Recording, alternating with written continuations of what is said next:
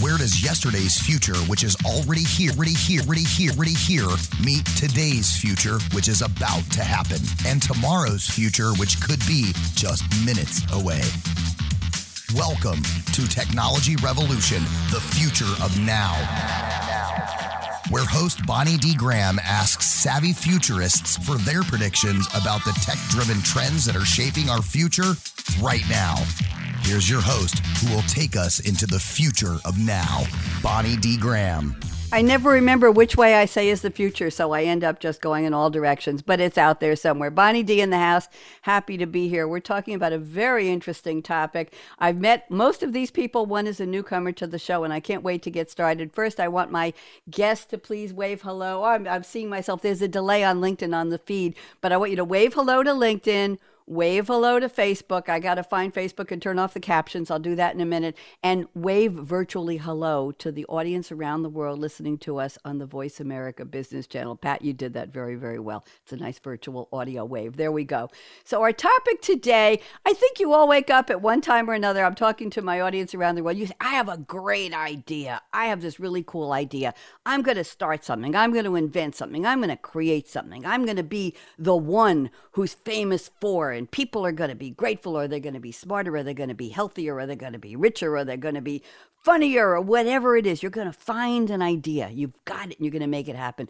Well, my panel today is going to talk about what it's like to make that idea happen because they all have in some way, shape, or form. So let me start with my usual buzz opening and let's do a couple buzz quotes to set the stage here. And then I'll have my esteemed panelists introduce themselves and then we'll go through their opening quotes and then we'll get their predictions. Can't wait. So, Buzz number one. This is from economist.com, economist.com, if you want to look it up. In the 19th century, inventors were heroes. We had Stephenson, we had Morse, we had Goodyear. They were the shock troops of the Industrial Revolution. Their ideas helped drag humanity from agrarian poverty to manufactured plenty, which I think is where we think we'd like to be right now. These days, though, inventor superstars, while not absent, are fewer and farther between. Patent records reveal that the way inventions are made has changed over the years. So that's a little bit on the negative side, a little bit of warning in there. Let's go to something that's a little more positive. This is from a website called bigthink.com, B I G T H I N K.com. The future holds unparalleled visions of progress and intrigue for the curious. And I'm going to ask my panelists how curious they were when their idea came to them, where we manifest our hopes, our dreams, and even our worst fears. While we've had our fair share of inventive breakthroughs in the past that changed the world, the dazzling and world shaking inventors of the future will change the world in even stranger and greater ways. I like that quote because that's very positive. Now, I have a quote that's loosely attributed to Thomas Edison, Thomas A. Edison, in case there are a couple of them rolling around. I use Quote Investigator and I read through pages of how they're not really sure Thomas said it, but one of his cousins or nephews thinks that he did. So that's probably good enough. Here's the quote There's a better way to do it. Find it. And I'm seeing nods among my panel, yes. And now I want to talk to you just briefly. I have a quote from Philip Brainard was a professor. He was a mad scientist and he was developing a new energy source to save the college he worked for from closing. He needed to raise money. He accidentally created a sentient green goo substance that was elastic, that had kinetic energy, bounces, and it was difficult to control. Of course, you all know I'm talking about Robin Williams' character in the 1997 sci fi comedy Flubber. And Weebo, his hovering robot assistant, apparently they had hovering robot assistants in 1997, classified it as flying rubber, hence Flubber. So that's an example of an invention from something that wasn't supposed to be what it turned out to be. So I have four modern inventors. Raise your hand and just wave for the audience when I call you. Veronica Vargas, welcome. Pat Daily, hello. Tammie. Sykes, hi. And Carol Novello. And I'm going to ask them for their take on your great idea. The future of inventors, inventing, and technology. Bonnie D in the house, so happy to be here. This is such an exciting topic because I like talking to people who are curious and who have a passion for doing something that nobody else has done. And several of you have been on one of my other radio shows where we talk about creativity and curiosity. And that's part of what we're talking about today. So let's get some introductions going here. First up, I would like to have Veronica Vargas. Please introduce yourself, Veronica. Putting you on full screen. I'm going to go monkey around with Facebook and get the captions off so they don't cover your pretty face. Why don't you take a couple minutes, tell us who you are and what's your passion for inventing, invention, and finding something new? Veronica, welcome. Hi, welcome. I'm so excited to be here and uh, talk about this amazing topic. We're all inventors. I think all of us, including all of you, are inventors. My life is very, I think, typical, atypical in that, or typical that uh, I did uh, many of my years, my whole life, doing what was expected of me. Um, and I found myself in my 40s being very dissatisfied. So I thought I've got to bring more joy in my life. If this is what adulthood is, I need to have more fun. So I had to go back to my childhood to remember what it was. And I remember being free and, and really at my peak imaginative uh, abilities when I was playing, when I was doodling, when I was creative writing. So I brought those back into my life, and an interesting thing happened that it changed my perception in life. It changed my energy. I started to create new things for my friends and my family, and it quickly evolved into my business, Shaboo Prints. And today we design and manufacture lots of goodies, some of which you can see behind me. Um, and I dabble now in augmented reality and basically inventing what I want to do. In, invention comes from your freedom of expression, but that also entails knowing who you are and what you want to express. And so I virtually play and invent um, in my life now creating new products that are award winning products. We're now an international business, um, but it started with me. So our ability to invent starts with our ability to know who we are and then creatively freely express who that is because that's where our skills and talents come from. So this is a really important topic and if you don't think you're an inventor, well I've got a, a surprise for you. We're all inventors. Inventing is simply your freedom of expression, finding out what you do, do it best, and you will naturally and easily start to either reappropriate something that's already been invented in your own way and expression or creating something completely new because it's simply following the whims of your imagination and creativity um, and, and, your unique abilities. So, um, some of the things that I've been able to do is uh, I wanted to always have adults cross realities because I wanted them all to return to their happy place like I did, and that there was more to our world than this. Um, so I created a lot of products, and we'll and we'll uh, share about that and some of my predictions in technology. But that the future is partnering with technology to make some of your innovations happen. Thank you, Veronica. How encouraging. Everybody is an inventor. Let's see if the other panelists agree with that. And I want to do a shout out to Michelle Tennant Nicholson, who introduced you to me for one of my other shows. And now let's welcome Pat Daily. And Pat and I have never met until about 14 and a half minutes ago. And Pat was sent to me by Mickey Mickelson, who is now a contributor of guests to my radio show. So, Mickey, wherever you are, thank you very much. Pat, welcome. And let's learn who you are and what's your passion for inventing. Pat, here you are. Go ahead. Bonnie D, thanks. Great to be here. Great to be on the show. Veronica, thank you for teeing it up so nicely because I also want to talk a little bit about augmented reality. in um, in my day job, I'm the CEO of a company called Boundary Layer Incorporated, and we work with high risk industries like aviation to improve the human contribution and human safety uh, in those environments. And one of the the way we got our name was uh, in aviation, the boundary layer is the thin layer of air between where the wing ends and free stream velocity begins. And it's where all the interesting stuff happens because that's the the change between zero velocity and 500 miles an hour.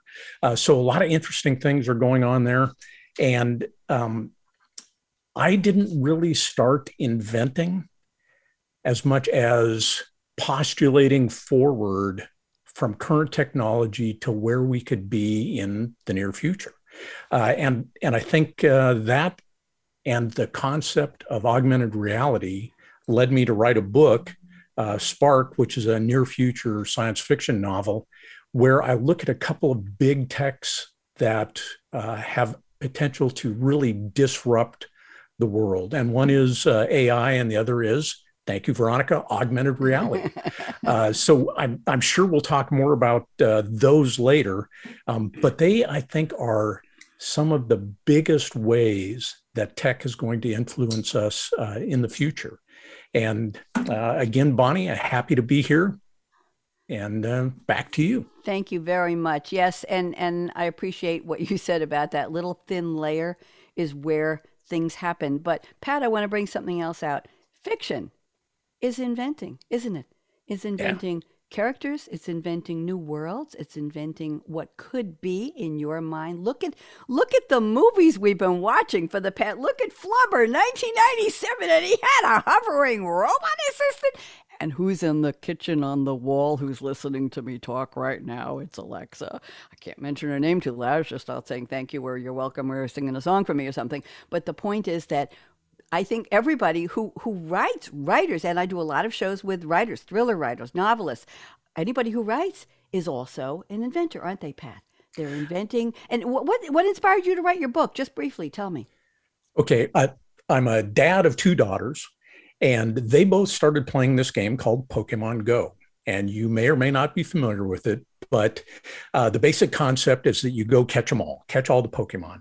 Uh, and you do it using your cell phone. And so you walk along with your cell phone out and you're seeing through the phone's camera reality. And every once in a while, a little Pokemon po- pops up and you get to try to catch him. So augmented reality, in at least one sense, is the superimposition of something virtual over a real background. And so I thought, what if you could scale that up to a Disney size theme park and you could have real people interacting with the virtual and I, I just thought it would be incredibly cool and i decided well i got to make stuff up i got to write this book about it and you invented it. I love that. And here we are, virtual over real background. So, what do you think? I did my radio shows. I since 2011, I've created more than 50 different radio series, and I moved them from phone. Now, imagine me with a panel of four or five people trying to hear when Carol, for example, was done speaking and when she was ready to stop and whether that little pause was for me to jump in and say something and get the next part or whether she was just pausing. Now I can see her think. Okay, a little bit of my New York accent crept in there. So Zoom, the virtual with the real, was such a boost to me and it brought radio to life. I still call this radio. People say, Oh, you have a podcast. No, we're doing radio. We just can see each other. That's all. Thank you, Pat. Such a pleasure to meet you. And Carol, you're not next, but we're going to go to Tammie and then Carol will be, she won't be last. She'll be next after Tammie. Tammie Syke, so nice to see you. You were on one of my other radio shows a couple months ago and I was impressed and I invited you today. So, Tammie, fill us in. What do you do and what's your passion for inventing? Welcome. Hello, thank you, thank you, thank you.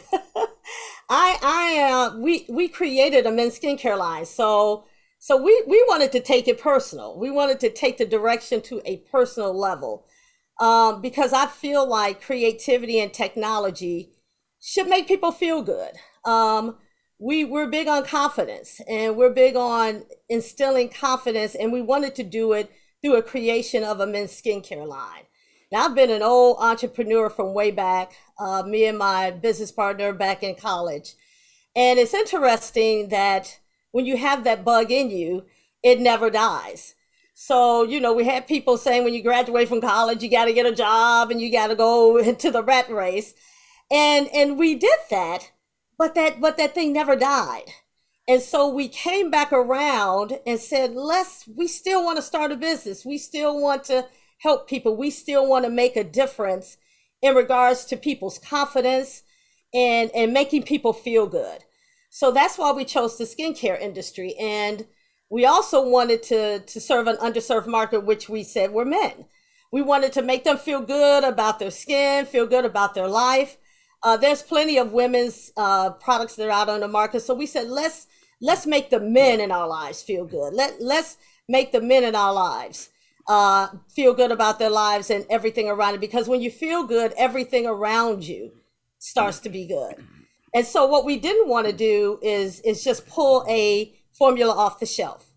We wanted something that could work for all men.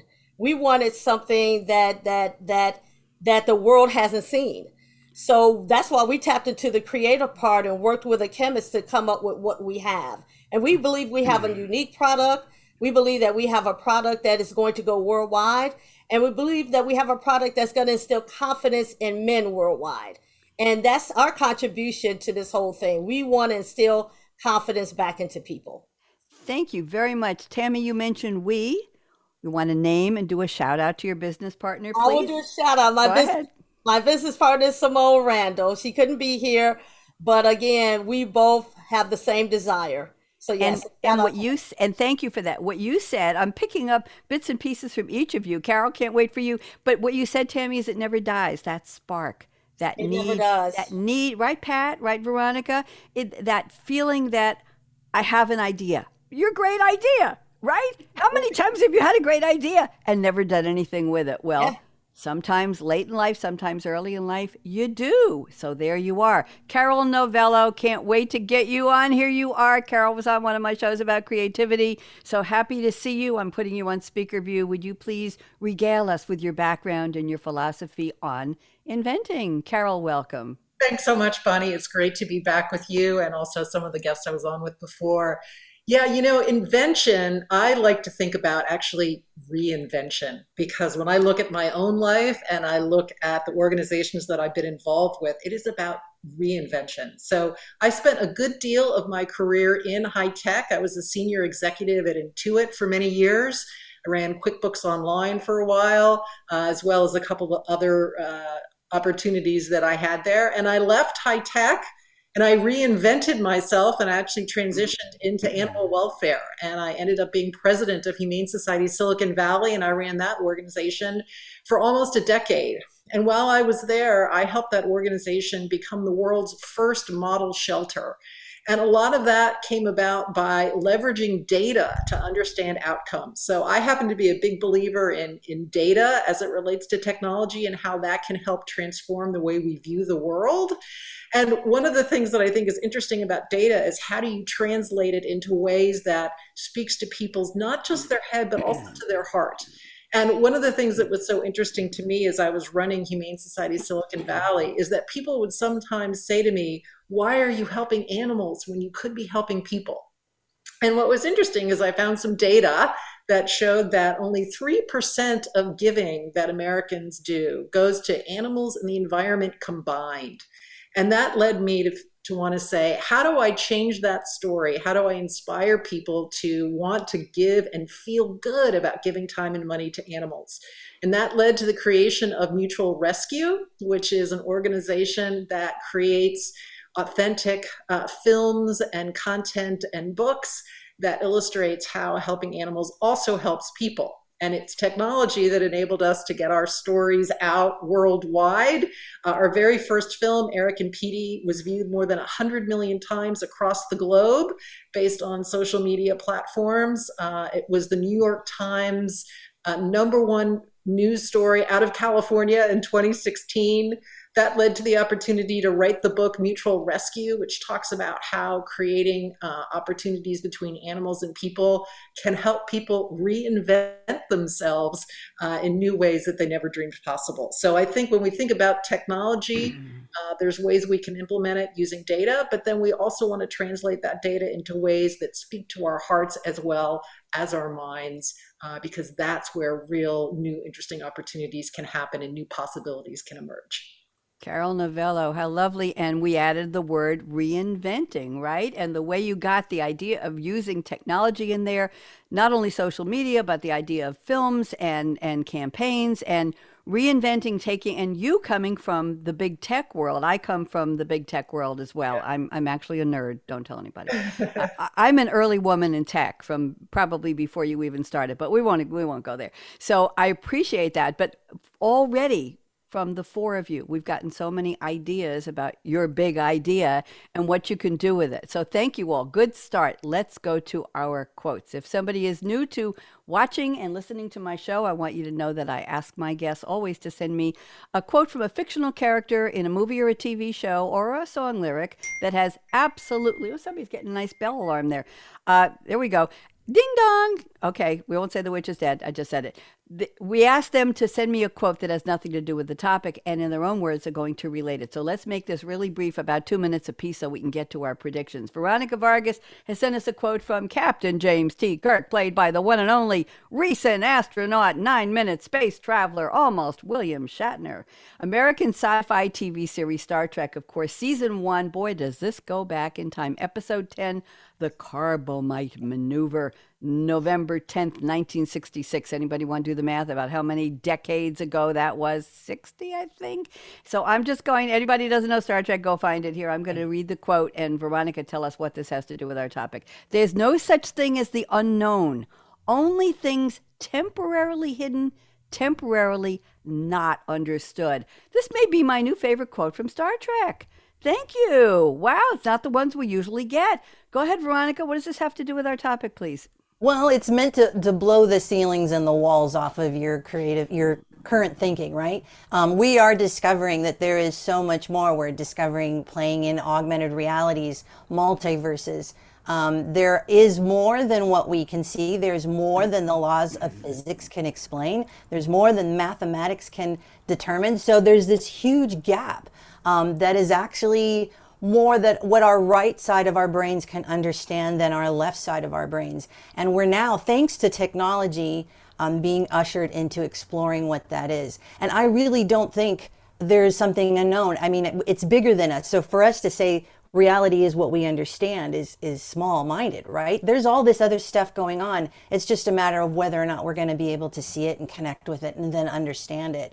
Uh, and that is the excitement of all of our lives. That is the potential of, of discovery. So staying in discovery mode versus closed-mindedness, you know, can really drop in all these new opportunities. The future is vast, and I love that.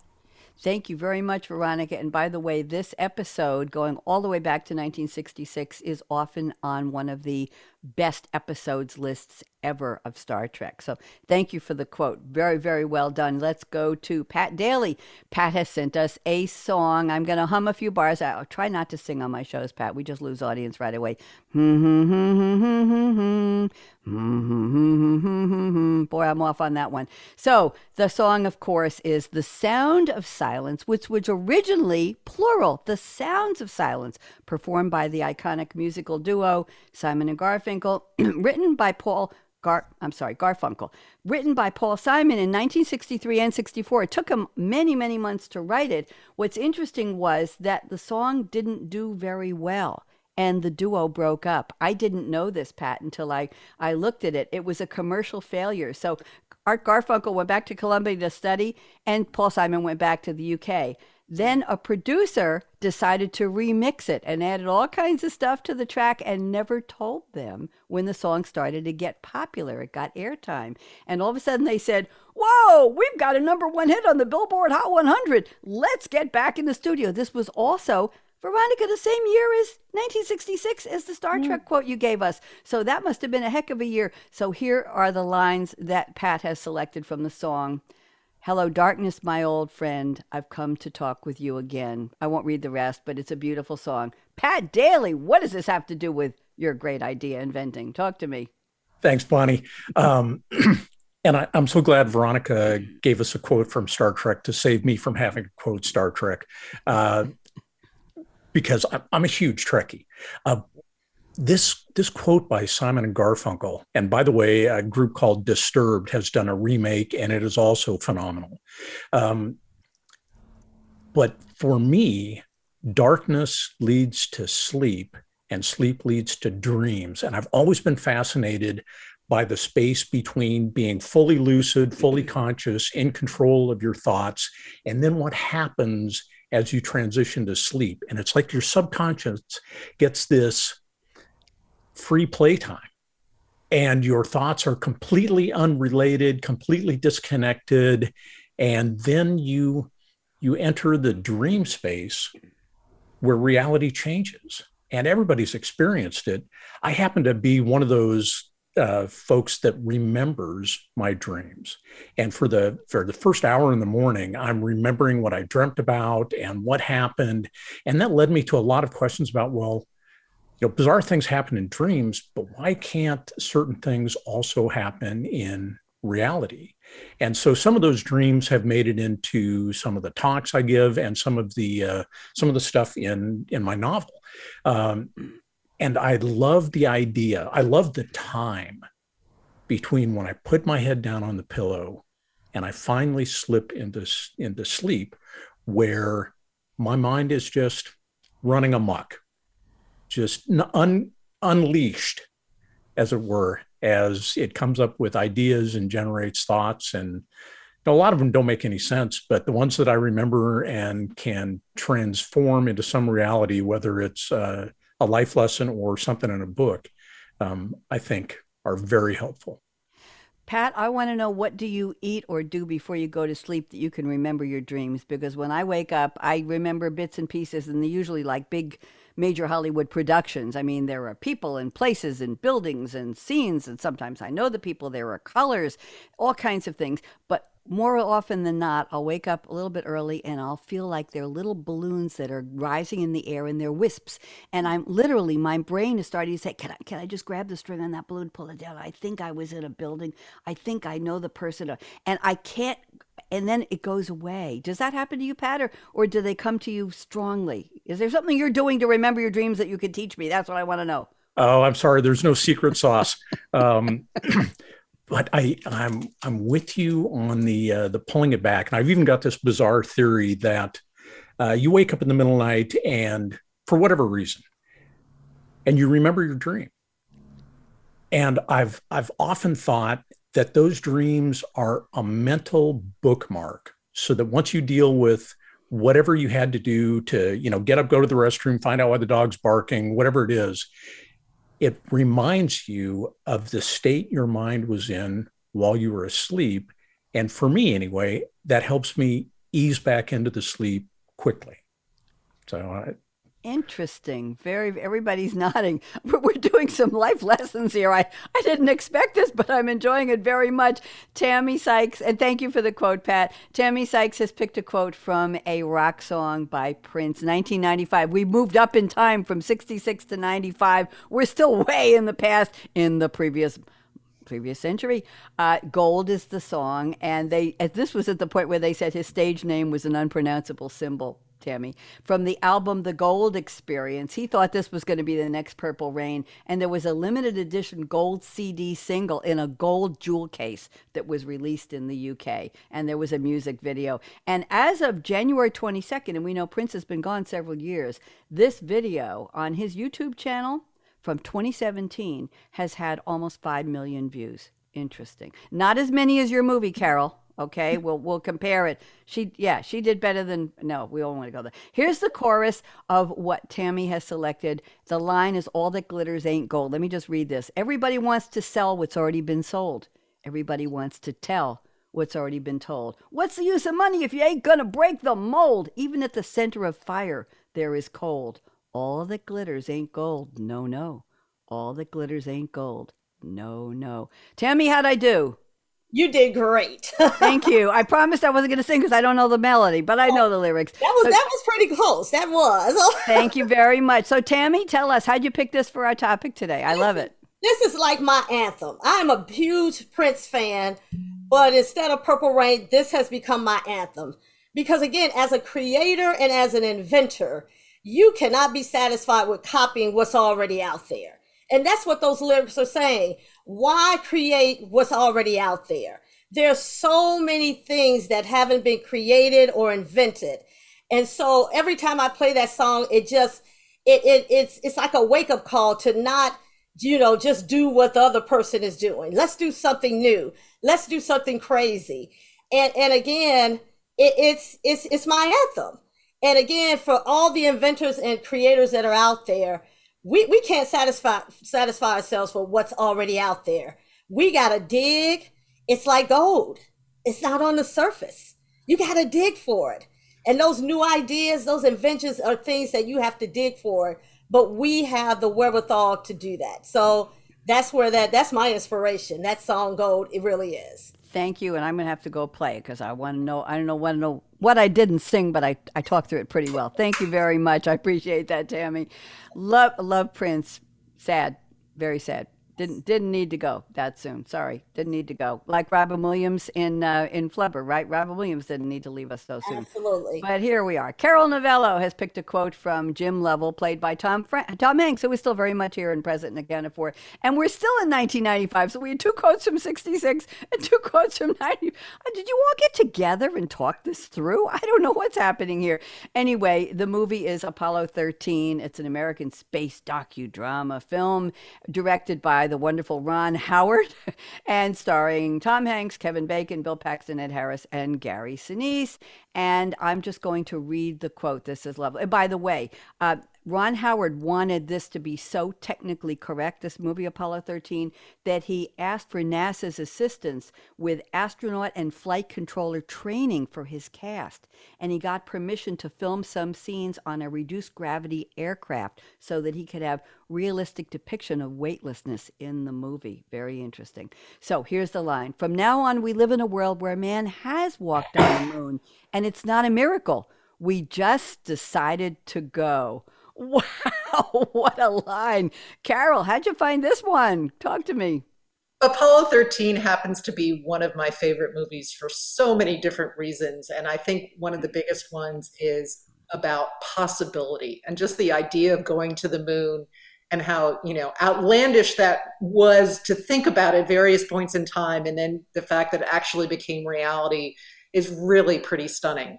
And so I love that quote because it is about not just opening up to possibilities, but then welcoming those possibilities as reality. There's another great quote. I don't know who said it or where they said it, but there's there's uh, one way to say it, which is seeing is believing, and the other one is when you believe it, you'll see it. And that, in essence, is what that quote is about. It's like you believe it and we're going to see it. And that's a huge part of invention and reinvention being open to possibilities and then believing that those possibilities can make their way into reality. And i think that's pretty exciting for all of us to consider as inventors and reinventors and as we look at the intersection of how technology can make our world uh, an mm-hmm. exciting place and, and also things we need to consider as we look at what some of the downsides of those things are. So uh, it's about possibility and and believing in making it happen. Thank you. Wow, great quotes, everyone. Thank you for doing the making the effort to find something really interesting. Each of you, I appreciate it. To my audience, we don't get together on a pre-show and say, "Okay, Pat, we'll pick this quote for you," and Veronica, well, we got five quotes, and which one do you want? And Tammie, well, have one for you, and Carol, well, you could take this one. This is all done independently. These people don't really know each other, as far as I know. You're not all sitting around for breakfast and talking to each other at family reunions. So I appreciate the independence with which you all came at the topic with really great quotes. Stellar. Thank you very much. Now, let's go to our predictions. I put predictions for Veronica, for Pat, for Tammie in, in your chat. Carol, I'll pick one for you in just a moment. So let's see how many we can do. Remember, if you want to comment on somebody else's prediction, if you something very salient to say or poignant to say, just wiggle one of your polite little fingers at me and I will see you. Otherwise, we'll just barrel through these. Take about two to three minutes each. I want to see if we can get through at least two from each of you. Interesting. So, Veronica Vargas, I'm looking at prediction number two. You say successful future tech will be perceived to have soul. I'm just going to stop there because that's so provocative. Veronica, yeah, right, Pat? Just unpack that and tell us. Take take three minutes for this. It's kind of juicy, and tell us what this all means. Go ahead, Veronica. Well, I think you know we we're seeing the negative effects of tech without soul, um, and that's a disconnect uh, with others. It's um, bringing out some of the worst qualities in us. Um, we are just learning what really tech is and its potential. Um, we're also knowing that it's uh, capable of adopting much of what our left brain does, um, but really where it's going is its ability to foster the right side of the human brain um, and to bring health back into our lives because it's not going anywhere. We're going to learn to tweak it so that it gets healthier. And one of the ways tech can get healthier in our lives is to actually have it co create in my opinion, with nature.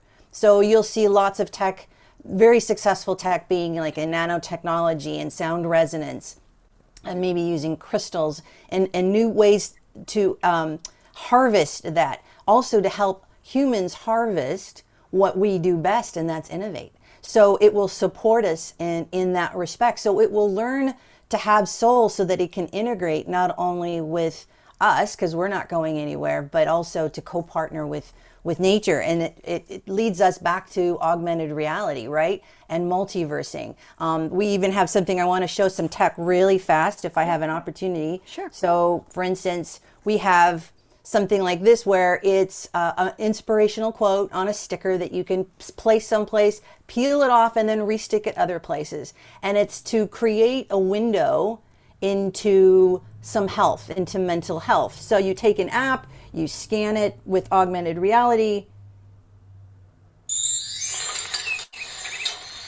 and it can literally open a new world in which you can go in and have positive feelings, positive experiences, and expand your space um, and, and, improve our mental health. So I think you know successful tech will learn to do that, and it's so we've got some positive uh, developments with technology in the future. It's not as negative and threatening. Veronica, what just happened? What did you do with your phone? I heard bells and I heard I heard little firecrackers going off. Blah, blah, blah, what was that? What, what, what is there an app you can tell us about? What yeah, well, it's the Shabu Prince app. We have an okay. app, um, and we have lots of augmented reality products that are designed to open up into positive worlds.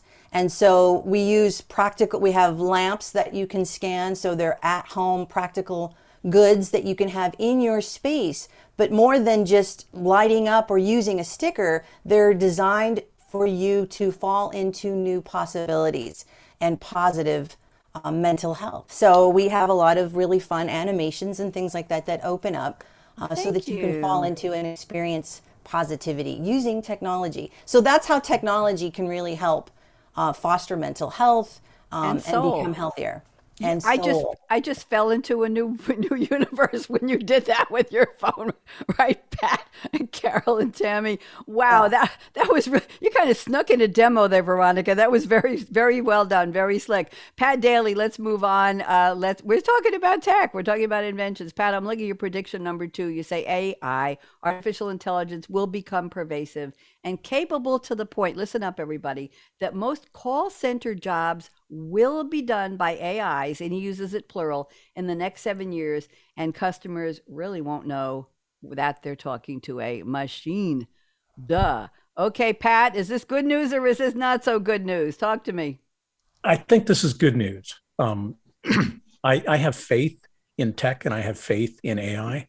Uh, I don't think everything's going to be Skynet and uh, Colossus, the Forbin project. I don't. I don't think uh, that that we're going to be eliminated by the machines when they uh, they rise to power. Um, and I think that um, people like Carol in her former career that are working on AI right now are doing it for things for reasons beyond just checking our clicks on social media and programming what we're going to mm-hmm. see on our feeds. There's there's a lot of low level ai that we see already you know controlling trains controlling traffic. And i think as ai becomes more robust i mean we've already had ais pass the turing test which is the is this free thinking? Is this really sentient? Uh, i think we're going to find out that ais have way more applicability than just, you know, I talked about the call centers because that's an easy go to thing. I mean, why have to deal with somebody who's got all the human foibles going on and they, you know, they got in an argument with their spouse in the morning. So now they're mad at you. Uh, so why not have a machine take care of that? A machine who is always going to be patient, always going to be willing to talk to you as long as you want. Um, and I think where we're really going to see the cool advances in a, AI are going to be in education. Because right now, classroom education is by and large a one size fits all. And that's you know, just for one person, one size doesn't fit all. You know, you need a different different size pants than you do a shirt. So why why should all students be treated the same. And I think when it comes to tech, you can treat every student differently, every student in the way that is best for them to learn. And so I, I think AI is going to just blow up to the point that we're going to be routinely dealing with AI and nobody's even going to know, nor are they going to care. Interesting. And I remember several years ago, I was working for a big business, one of the biggest world's office, biz, one of the world's biggest business software companies. I'll tell you all later. And that, this show started as one of my landmark shows for that company, actually. And um, we, people were talking about whether they had been on a customer service call, uh, for example, Pat, or a uh, I have a problem with my widget and can you help me or I want to make a return whatever the days when we actually picked up a phone and called and were they talking to a person or a bot and people had recorded some of these messages of the other side of what they had heard, and it was very hard to tell which one. And this was several years ago, at least five years ago. But what's interesting is if you take away the emotion of the person to whom you're speaking, person with air quotes, Bonnie, everybody on LinkedIn and Facebook can see air quotes. How are you going to make movies and TV shows with plots about yeah, that administrative assistant, we can't say secretary anymore, that administrative assistant had a bad day at, at home and her husband didn't make the coffee or her boyfriend didn't take the trash out or her kids didn't get to school on time. And now we see an in to get into her and bring her flowers and a box of candy and she's going to give you the key to the vault. It's going to be the secret for exploding the world from this megalomania. I'm getting carried away. But you, my point is that, oh, Pat, all the plots about the human, the entry into the human psyche, the, the weakness, okay, that make for interesting drama. I'm gonna not gonna go there because I'm gonna get in trouble. But Pat, any comment on that quickly? oh, I think I think we'll be able to fake that as well. Because we know, have if, so if, much of that already, right? Yeah. If ads have souls, why can't they have emotions? And why can't they have a bad day unless we program it all out? There you go. Like the what was it? The security bot who fell into a pool in, at a Washington monument I think a couple of years ago, and he couldn't get out, and they fired him. And oh, how do you give vacation time to the bot working at the desk next to you? That's a whole other show, Bonnie. Tammie Sykes, I'm looking at prediction number one. Yours are focused obviously on the beauty industry because that's what you do, and you say the beauty industry is experiencing a digital transformation. Brands are creating digital experiences using Pat put your seatbelt on. Artificial intelligence. And Veronica, put your seatbelt on. Augmented reality. Powered virtual technologies to help customers find their perfect match. Tammie, talk to us. Oh my God, Pat, you were just, you were saying, you, me and you right there. you know, a lot of beauty brands have an educational component because when he's talking about education. And so to, to fulfill that, a lot of beauty brands have to have a blog. So that means content. You got to create content, a lot of it. And for most business people, they don't have time to do that. Uh, we use a, a, a company, an AI company that produces a weekly blog for us every week, comes in our, our inbox and, and creates an educational blog on, on men's skincare that, that takes all the stress out of it. So I don't have to come up with all of this content but we can still fulfill the educational portion of our beauty brand. So that that it just takes a lot of work off of me. Now with augmented reality, beauty brands, retail brands are using this all over the place. IKEA has an app, a mobile app, where you can picture and and set up how that piece of furniture will look in your house so that you don't have to go to the to the store to try to see it you can actually create you know your the reality of your house and have that furniture there. L'oreal the makeup company has a, also a mobile app where you can it can put your face there on the mobile app and you can see what color lipstick looks good on you eyeshadow. You can create you, you can create all your, your makeup and, and buy that and you can see how it looks right there on your mobile app without having to go to the store. And last but not least there's a company called zenni which is an eyeglass company. And you can have your little peep, your face on the phone, and you can see what frames actually look good on your face. So you don't have to even go into the eyeglass place to try on 50 different frames. You can do it right there from the convenience of your home. So beauty brands are using AI and augmented reality. I'm telling you, like game busters, and they're personalizing the experience. and people are really enjoying that. Convenience, enjoyment, uh, excitement, right? Absolutely. I'm excited. Yeah, going to the eyeglass place. Yeah, I've got a lawnmower outside here. Can't help when they come to do the lawn. Sorry about that. I'm going to mute as soon as I'm done here. Let's go on. So that was Tammie and Carol. I'm looking at your predictions, and let's go to one we haven't covered yet. Prediction number three. I bet this is one of your favorites. Sustainability. Hot topic will play a bigger role in manufacturing and marketing of pet products and services, and I think we can expand that to lots of other products as well. Carol Novello, talk to us. Well, one of the things that's interesting about animals is the roles that they're playing in our lives. There are actually more pets in the United States than there are children. In fact, there's almost twice as many. There's about 90 million children and about 185 million pets. And the implications of that are that we're viewing pets as an extension of our family. And so you have to think about well, how is sustainability impacting human products? And we look at it from the health of the products that we're ingesting. Uh, are we ingesting chemicals and toxins? How is that impacting our health? How is the manufacturer of the products that we're using impacting the planet? And those things now are transitioning over into the pet space. What is the quality of the food that I am feeding my pets? And that affects their health and my ability to monitor my health as a human. Also, we have a greater desire to be able to monitor that of our pets. And so, those things that we're seeing in the human space are going to transition over into the pet space because we do view our pets as family and looking at where the products that we're purchasing for our pets how are they made? Where are they manufactured?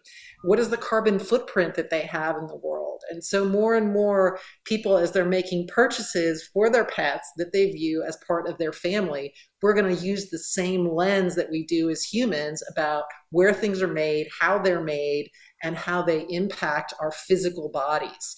And so circling back to how are how are we using AI, the same types of things that go into the manufacturing and the efficiency of manufacturing goods and services for humans, and the role that AI will play in that.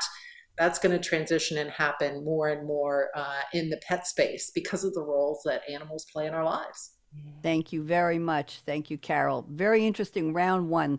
We are looking at nine minutes, actually eight minutes left to the show. We've been talking a lot and all kinds of great ideas coming out. You've inspired me, and I know our listeners and viewers. Let's see if we can do one more prediction each, but keep it to about 90 seconds. Let's make it really brief. So, uh, Veronica, I'm looking at prediction number four. I love this one. Veronica says, We are at a technological tipping point that will cause all things analog to increase in value by way of nostalgia. Talk about the quotes from the movies from 1966, hello, and the songs. Favorite future tech will be that which can help us experience deep play. I know you could talk a half hour on this, Veronica, and we would enjoy hearing it. I promise you that. But take 90 seconds, please. Go ahead.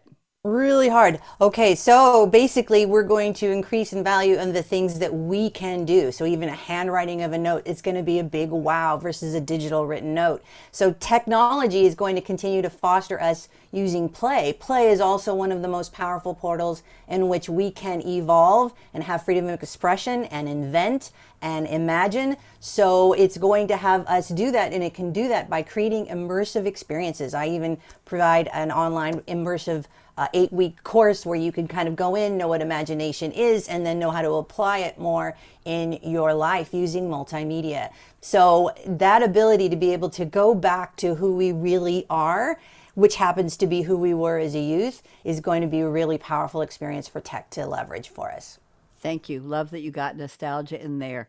Pat Daily, this is interesting. We're talking again augmented reality. He calls it semi transparent virtual reality will surpass console gaming and will have large scale facilities such as Houston's Astrodome dedicated to it within five years. The tech is already very close. The biggest holdback, uh oh, is going to be liability.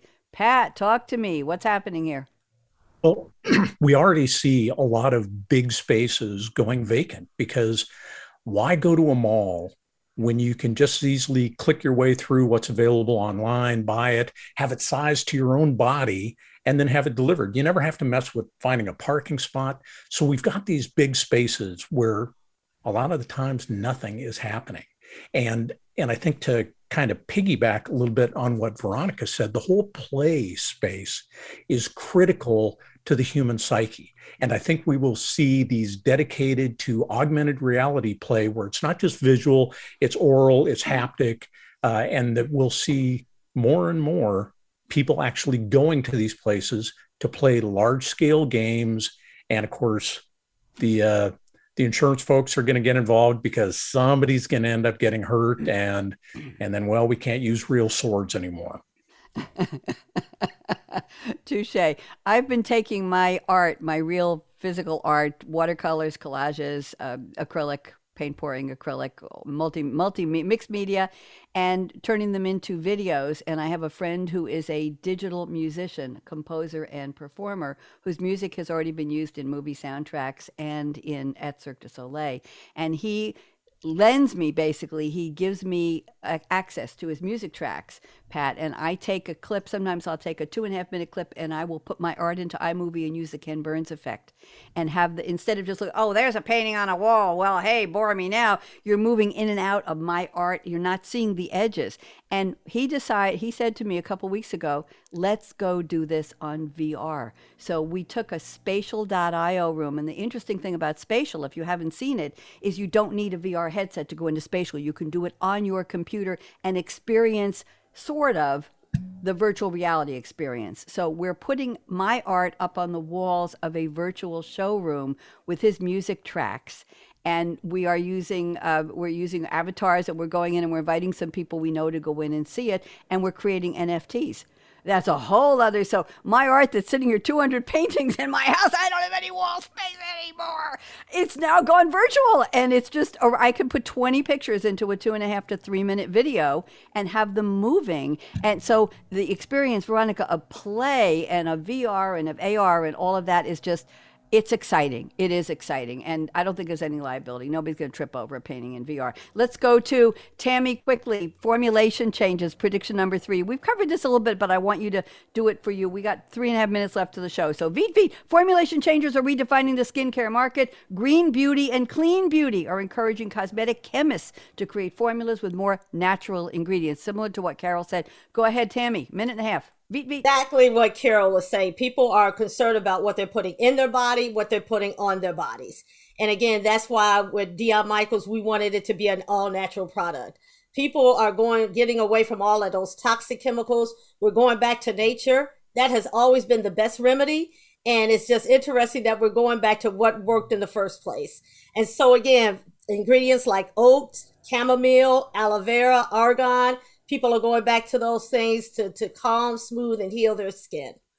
Thank you very much. Brief and to the point. Appreciate it. Carol, I just popped one in here for prediction number four for you. Let's finish with this. Medical breakthroughs with animal health will impact human health options and vice versa. This is interesting. Carol, 90 seconds. Go. Well, one of the things that was incredibly interesting when we became the world's first model shelter at Humane Society Silicon Valley is that we implemented protocols and biosecurity measures to make sure that a canine flu that came into Northern California did not spread. And in essence, this was exactly, honestly, what should have happened with the coronavirus. Uh, but it was easier to implement because it was about animals. So I think we've got a real opportunity to look at things when you uh, see what can be effective in the animal space. There's a little less, you know, polarization around it and you can see the impact they can have on humans.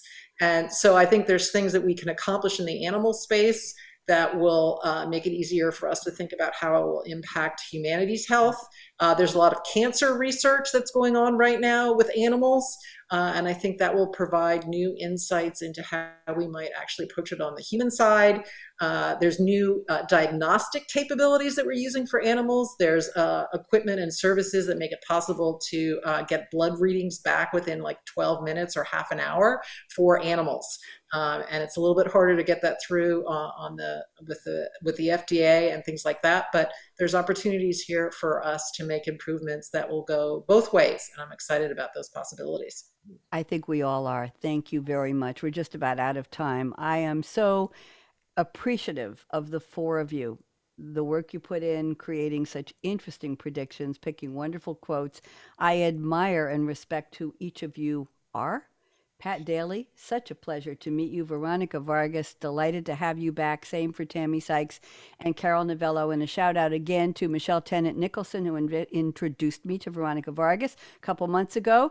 And I met Tammie Sykes and Carol Novello at, uh, at Steve Harrison's National Publicity Summit several months ago. And Pat Daily coming to us through Mickey Mickelson. I have a quick homework assignment for all of you. We're going to do it right now on the screen. I'm going to say on the count of three, and I'm going to count to three, and you're all going to join me wagging your finger and saying, no, no, no. So let me just ask a question, and then we'll do that. If somebody says to you that the future is already here, you're going to answer by saying, one, two, three, no, no, No. No. no. Oh, Pat, I like that deep baritone there. We got that. No, let's do it again. One, two, three. No. No. No. No. Thank you, because that was yesterday's future. Today's future isn't here yet. When I finished the word yet and put a silent period after it, that was the future, and now it's gone. That's how fast it's going. We're all, and I can say this, I know for my four wonderful panelists today, we're all going to make it a better one. We're certainly going to try. Thank you to Gabe, my engineer, my hardworking engineer at Voice America Radio. Thank you to LinkedIn. Thank you to Facebook. Everybody wave goodbye. Guests, don't go away. I want to talk to you afterwards. Bye bye. Thank you for joining us for Technology Revolution, the future of now. Mark your calendar to join host Bonnie D. Graham every Wednesday at 8 a.m. Pacific Time, 11 a.m. Eastern on the Voice America Business Channel to hear how technology is impacting your future now.